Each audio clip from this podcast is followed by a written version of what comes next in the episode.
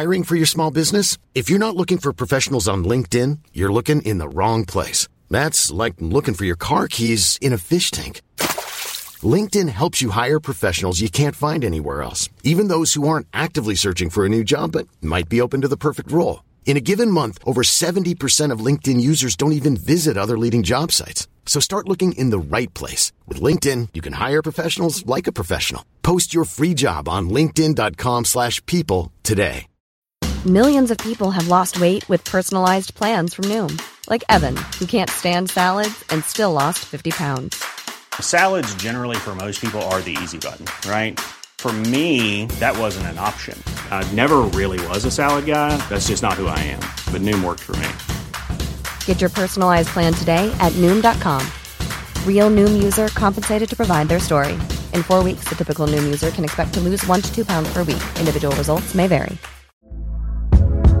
Hey there, it's Michelle Norris. I'm host of a podcast called Your Mama's Kitchen. When I travel, I'm usually looking for a way to find a taste of home when I'm not at home. And one of the things I love to do when I am at home is entertain. And Airbnb allows me to do that. When I was in California recently, I rented a house that had a great kitchen. And when we were sitting around the table, we're all thinking, we're in someone else's house. Someone could be in all of our homes as well. If you have a home, but you're not always at home, you have an Airbnb. Your home might be worth more than you think. Find out how much at airbnb.com/host.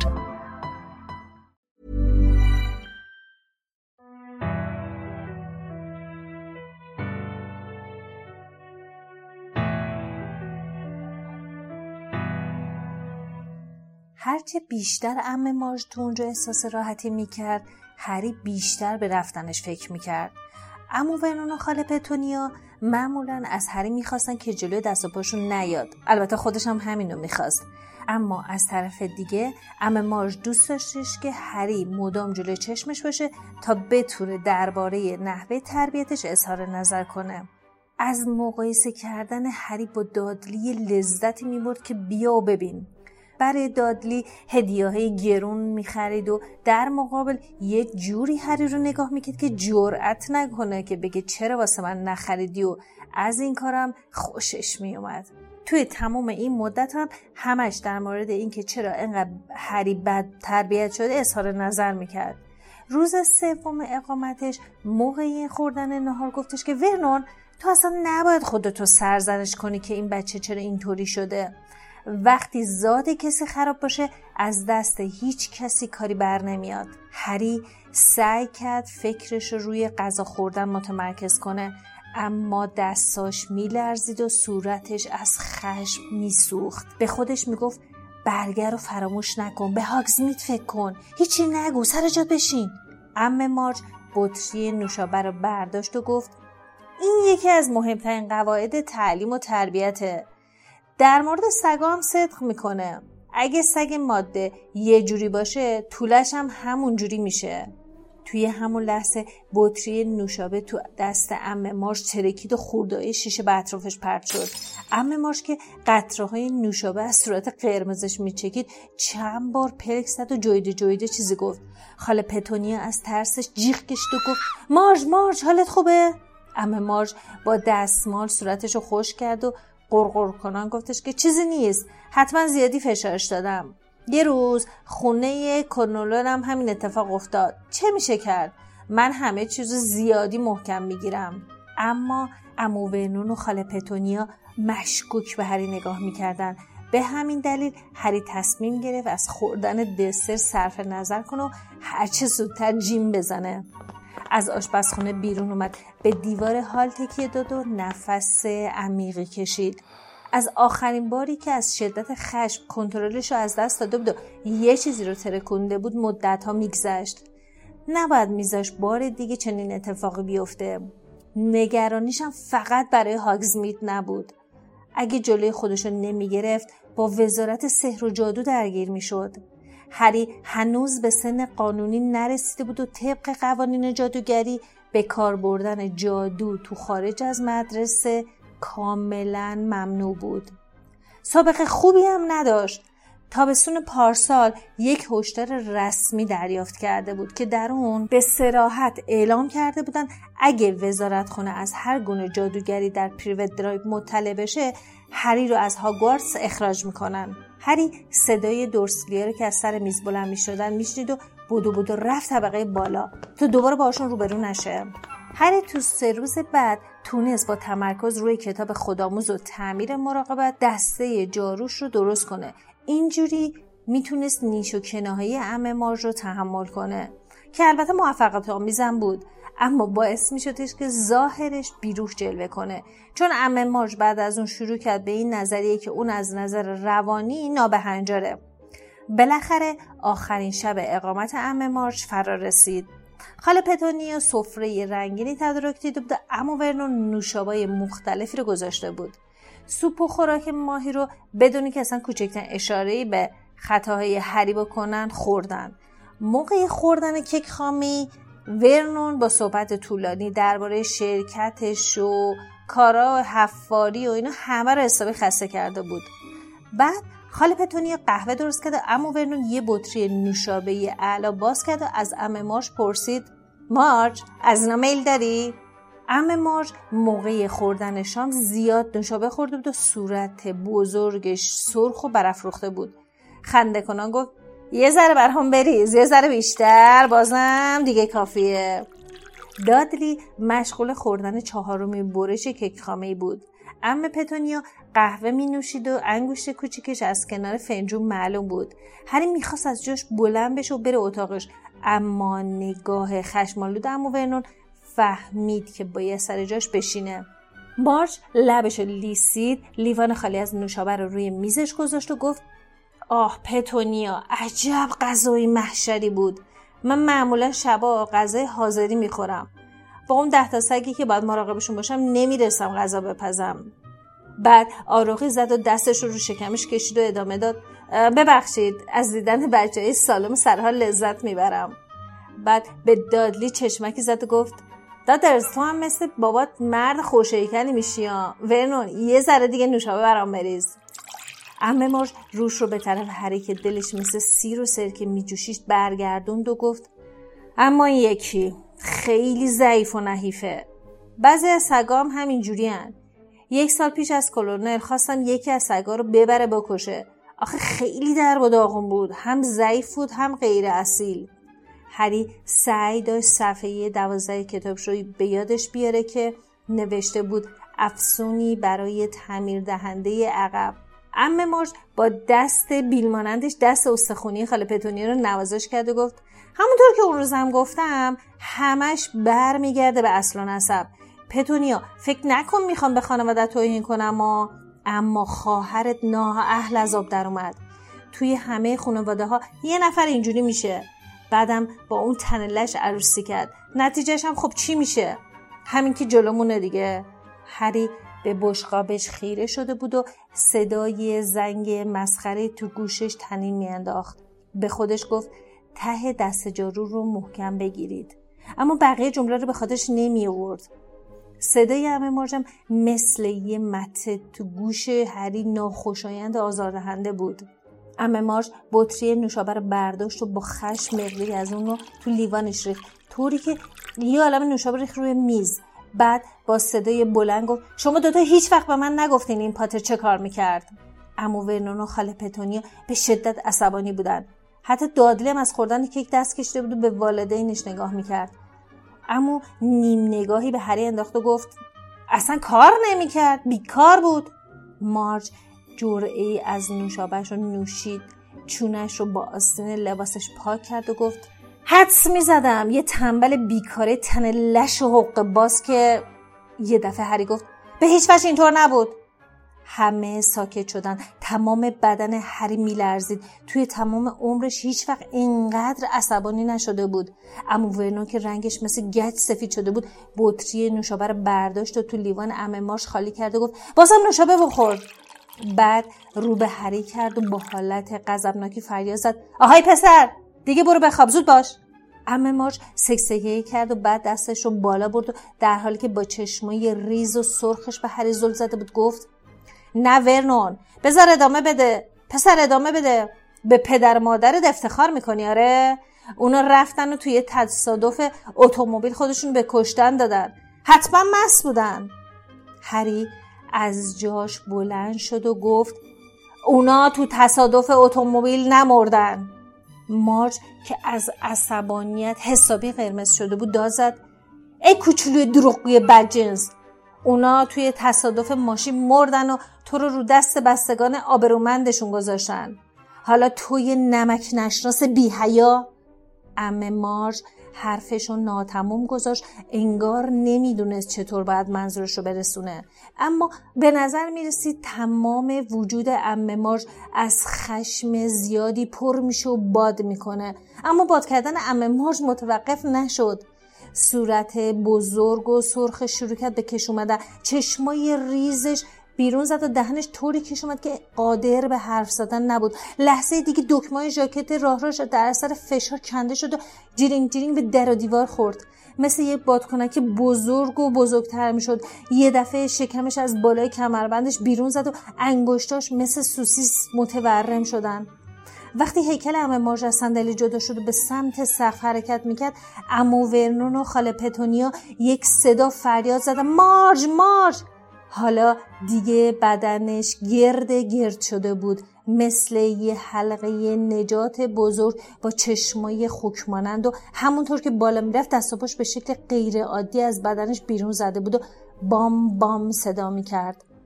ریپر که دیوونه‌وار پارس میکرد کشون خودش رو به اونجا رسوند. اما ورنون یکی از پاهای مارج رو گرفت و سعی کرد اونو پایین بکشه، اما خودش هم از زمین بلند شد. لحظه بعد ریپر جلو پرید و دندونش رو تو ساق پای عمو ورنون فرو کرد. هری قبل از اون که کسی مانعش بشه از سالن غذاخوری بیرون اومد و به سمت انباری زیر پله رفت. با نزدیک شدن هری در انباری زیر پله به طور جادویی باز شد. ظرف چند ثانیه هری چمدونش رو کشون به در ورودی رسوند، بعد به سرعت به طبقه بالا رفت. کفپوش زیر تخت رو بلند کرد و روبالشی پر از کتاب و هدایای تولدش رو برداشت. بعد از زیر تخت بیرون اومد و قفس خالی هدویگ رو برداشت و به سرعت رفت پایین و خودش رو به چمدوناش رسوند. همون وقت عمو ورنون که پاچه شلوارش پاره و خون‌آلود بود از غذاخوری بیرون اومد و فریاد زد برگرد اینجا، بیا اونو به حال اولش برگردون. اما هری از خشمی جنون‌آمیز لبریز بود. در چمدونش رو باز کرد، چوب دستیش رو بیرون کشید و به سمت عمو ورنون نشونه گرفت. بعد با نفسهای تند گفت حقش بود، بلایی که سرش اومد حقش بود، سعی نکن جلوی منو بگیری.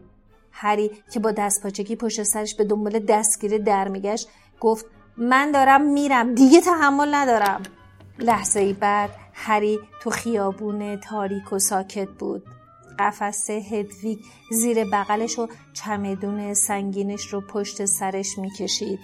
هری پس از پشت سر گذاشتن چند خیابون به دیوار کوتاهی تو خیابون مگنولیا برخورد کرد و روی زمین افتاد. در اثر کشیدن چمدوناش به نفس افتاده بود. آروم نشست. هنوز وجودش از خشم توی جوش و خروش بود و به صدای تپش دیوونه‌وار قلبش گوش میداد. بعد از 10 دقیقه تنها موندن تو اون خیابون تاریک احساس دیگه‌ای وجودش رو فرا گرفت. وحشت. هرچه فکر میکرد به نتیجه نمیرسید. هرگز تو چنین مخمسه‌ای گرفتار نشده بود. تک و تنها تو دنیای تاریک مشنگا درمونده شده بود و هیچ جایی برای رفتن نداشت. از همه بدتر اینکه دست به جادوی بزرگی زده بود و بدون شک از هاگوارتس اخراج می شد. اون قانون ممنوعیت جادوگری برای افراد زیر سن قانونی رو به طور انکارناپذیری زیر پا گذاشته بود و تعجب میکرد که نمایندگان وزارت سحر و جادو همونجا روی سرش نازل نشده بودن. هری به خودش لرزید و به بالا و پایین خیابون مگنولیا نگاهی انداخت. حالا چی به سرش می اومد؟ آیا اون رو دستگیر می کردن یا فقط از دنیای جادوگران طرد می شد؟ به یاد رون و هرمیون افتاد و قلبش تو سینه فرو ریخت. مطمئن بود چه مجرم شناخته بشه چه بیگناه، رون و هرمیون توی این وضعیت مشتاقانه به کمکش میان، ولی خب هر دوشون تو خارج از کشور بودن و غیر از هدویگ هیچ وسیله‌ای برای تماس با اونها نداشت. پول مشنگی هم نداشت. توی کیف پولش ته چمدون مقداری طلای جادویی داشت، اما بقیه دارایی والدینش که به اون رسیده بود تو صندوق امانات بانک جادوگری گرینگوتس توی لندن نگهداری میشد. اما اون قادر نبود چمدونش رو تا لندن به دنبال خودش بکشونه، مگه اینکه به چوب دستیش که هنوز توی دستش بود نگاه کرد. اگه اخراج شده بود یه ذره جادوگری دیگه چیزی رو تغییر نمیداد. یک شنل نامرئی که از پدرش ارث برده بودم همراهش بود. اگه با افسونی چمدونش رو مثل پر سبک میکرد، اون رو به دسته جاروش میبست، خودش رو با شنل نامرئی میپوشوند و به سمت لندن پرواز میکرد، چی میشد؟ در اون صورت میتونست بقیه پولش رو از صندوق در بیاره و به عنوان یک طرد شده زندگیش رو شروع کنه. چشم انداز وحشتناکی بود، اما نمیتونست تا ابد روی اون دیوار کوتاه بشینه. ممکن بود با پلیس مشنگا روبرو بشه و در اون صورت برای سرگردانی تو خیابون تاریک اون وقت شب با چمدونی پر از کتابای جادویی و یه دسته جارو چه توضیحی میتونست بده؟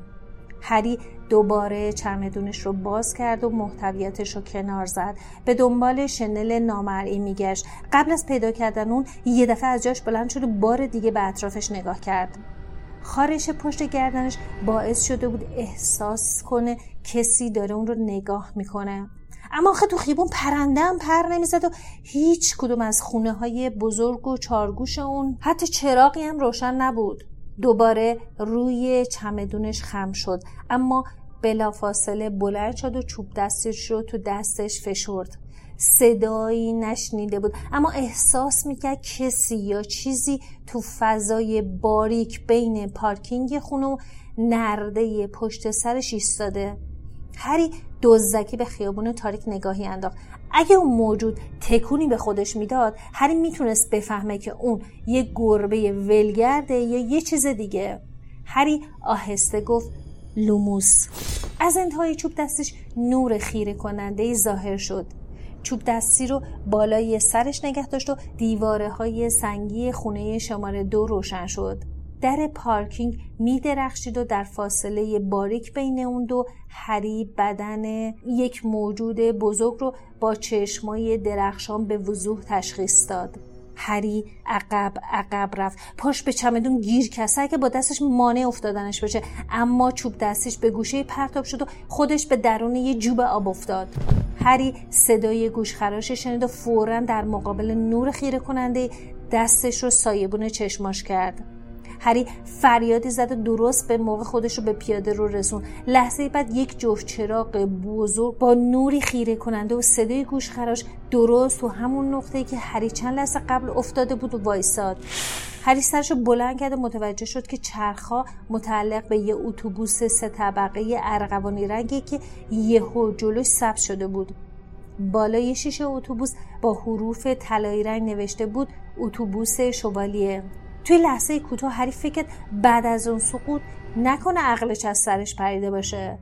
بعد کمک راننده که لباس فرم ارغوانی به تن داشت از ماشین بیرون اومد و با صدای بلند شروع به صحبت کرد. به اتوبوس شوالیه خوش آمدید. اتوبوس شوالیه وسیله حمل و نقل ویژه جادوگران درمانده است. کافی است چوب دستی خود را جلو بیاورید و سوار شوید. شما را به هر کجا که بخواهید میرسانیم. اسم من استنشان پایک و امشب در خدمتتان. کمک راننده حرفشو ناتمام گذاشت. چشمش به هری افتاده بود که هنوز بی حرکت روی زمین نشسته بود. هری با دستپاچگی چوب دستشو از زمین برداشت و از جاش بلند شد. وقتی استنشان پایک رو از نزدیک دید فهمید که اون چند سال از خودش بزرگتره. 18-19 سال بیشتر نداشت. استن که دیگه از حالت رسمی در اومده بود پرسید اونجا داشتی چی کار میکردی؟ افتاده بودم.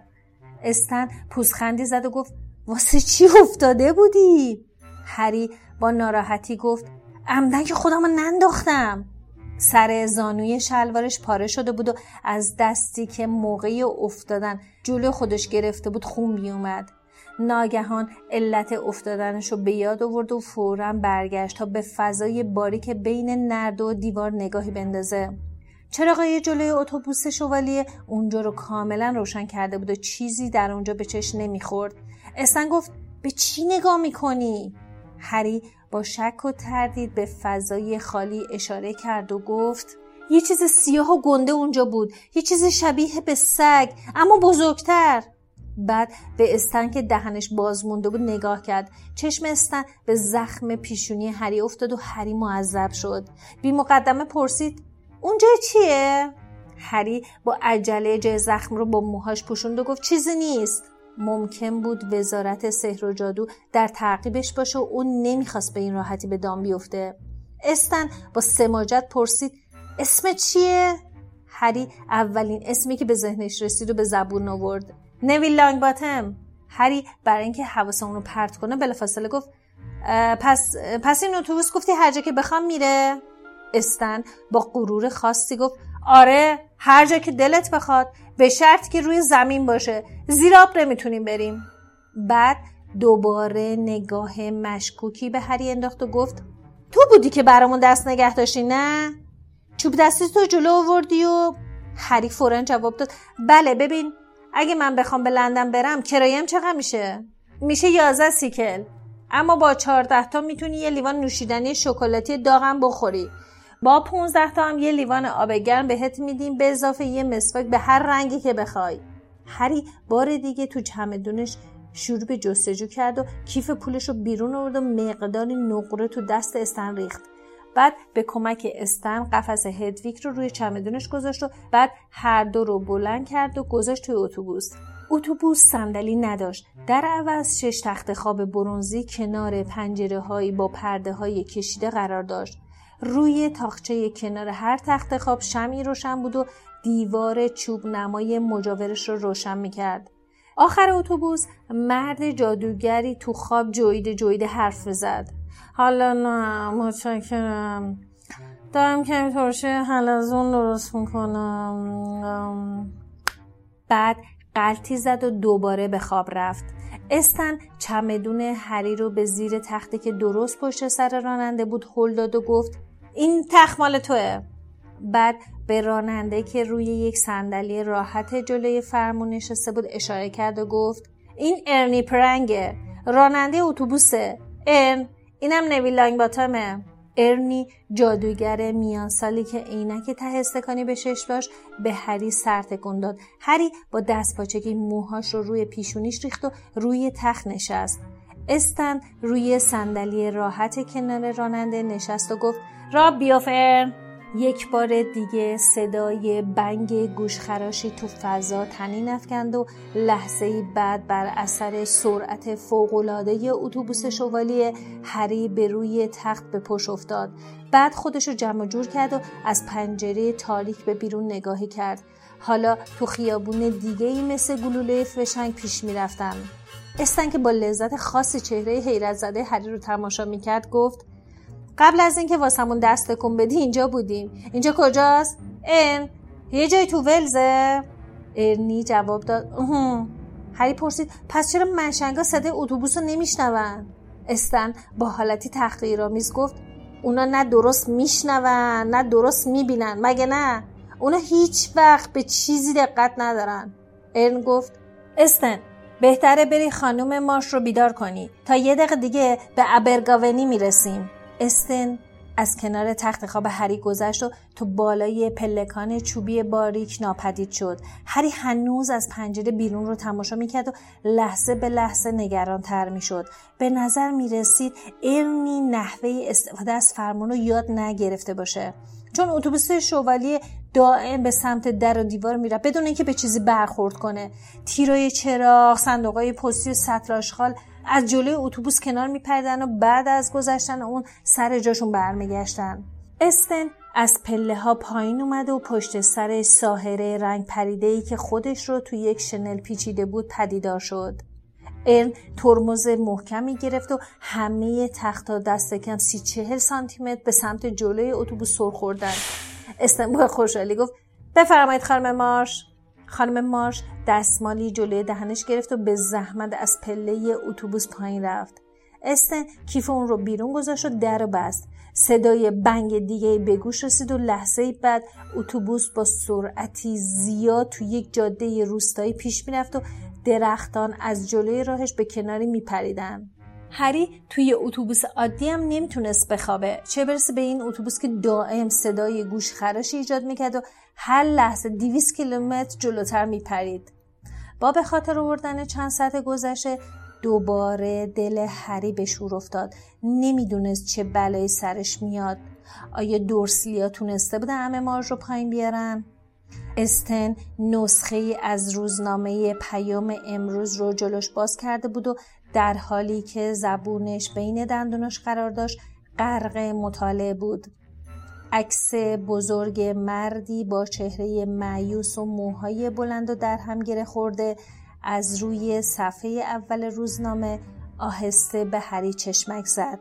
قیافش خیلی آشنا بود. هری لحظه‌ای مشکلاتش رو فراموش کرد و گفت این مرد همونه که تو اخبار مشنگا بود؟ استنلی نگاهی به صفحه اول انداخت و با دهن بسته خندید. بعد سری تکون داد و گفت این سیریوس بلکه. باید هم تو اخبار مشنگا باشه. مگه از پشت کوه اومدی نویل؟ بار دیگه به قیافه مات و مبهوت هری خندید. بعد صفحه اول روزنامه رو جدا کرد و به دست هری داد و گفت باید بیشتر روزنامه بخونی نویل. هری روزنامه رو جلوی روشنایی شمع گرفت و شروع به خوندن کرد. بلک همچنان آزاد است.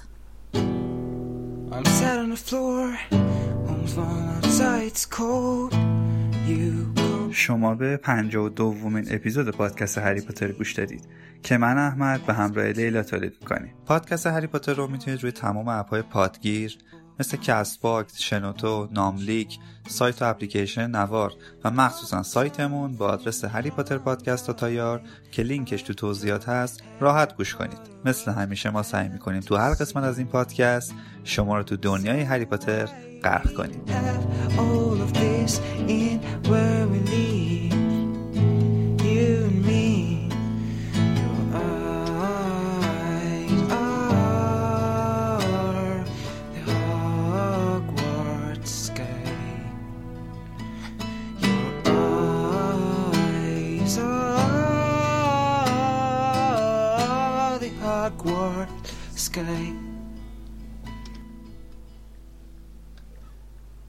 If you're Hermione and you know everything, you better know this too. I wanna be your Weasley, and every single word you say is a spell that even Dumbledore can't defend.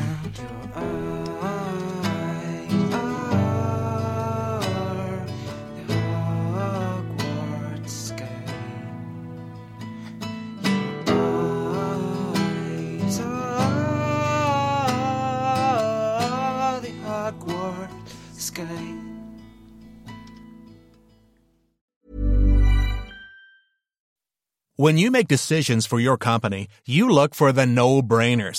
If you have a lot of mailing to do, Stamps.com is the ultimate no-brainer. Use the Stamps.com mobile app to mail everything you need to keep your business running with up to 89% off USPS and UPS. Make the same no-brainer decision as over 1 million other businesses with Stamps.com. Use code PROGRAM for a special offer. That's Stamps.com, code PROGRAM.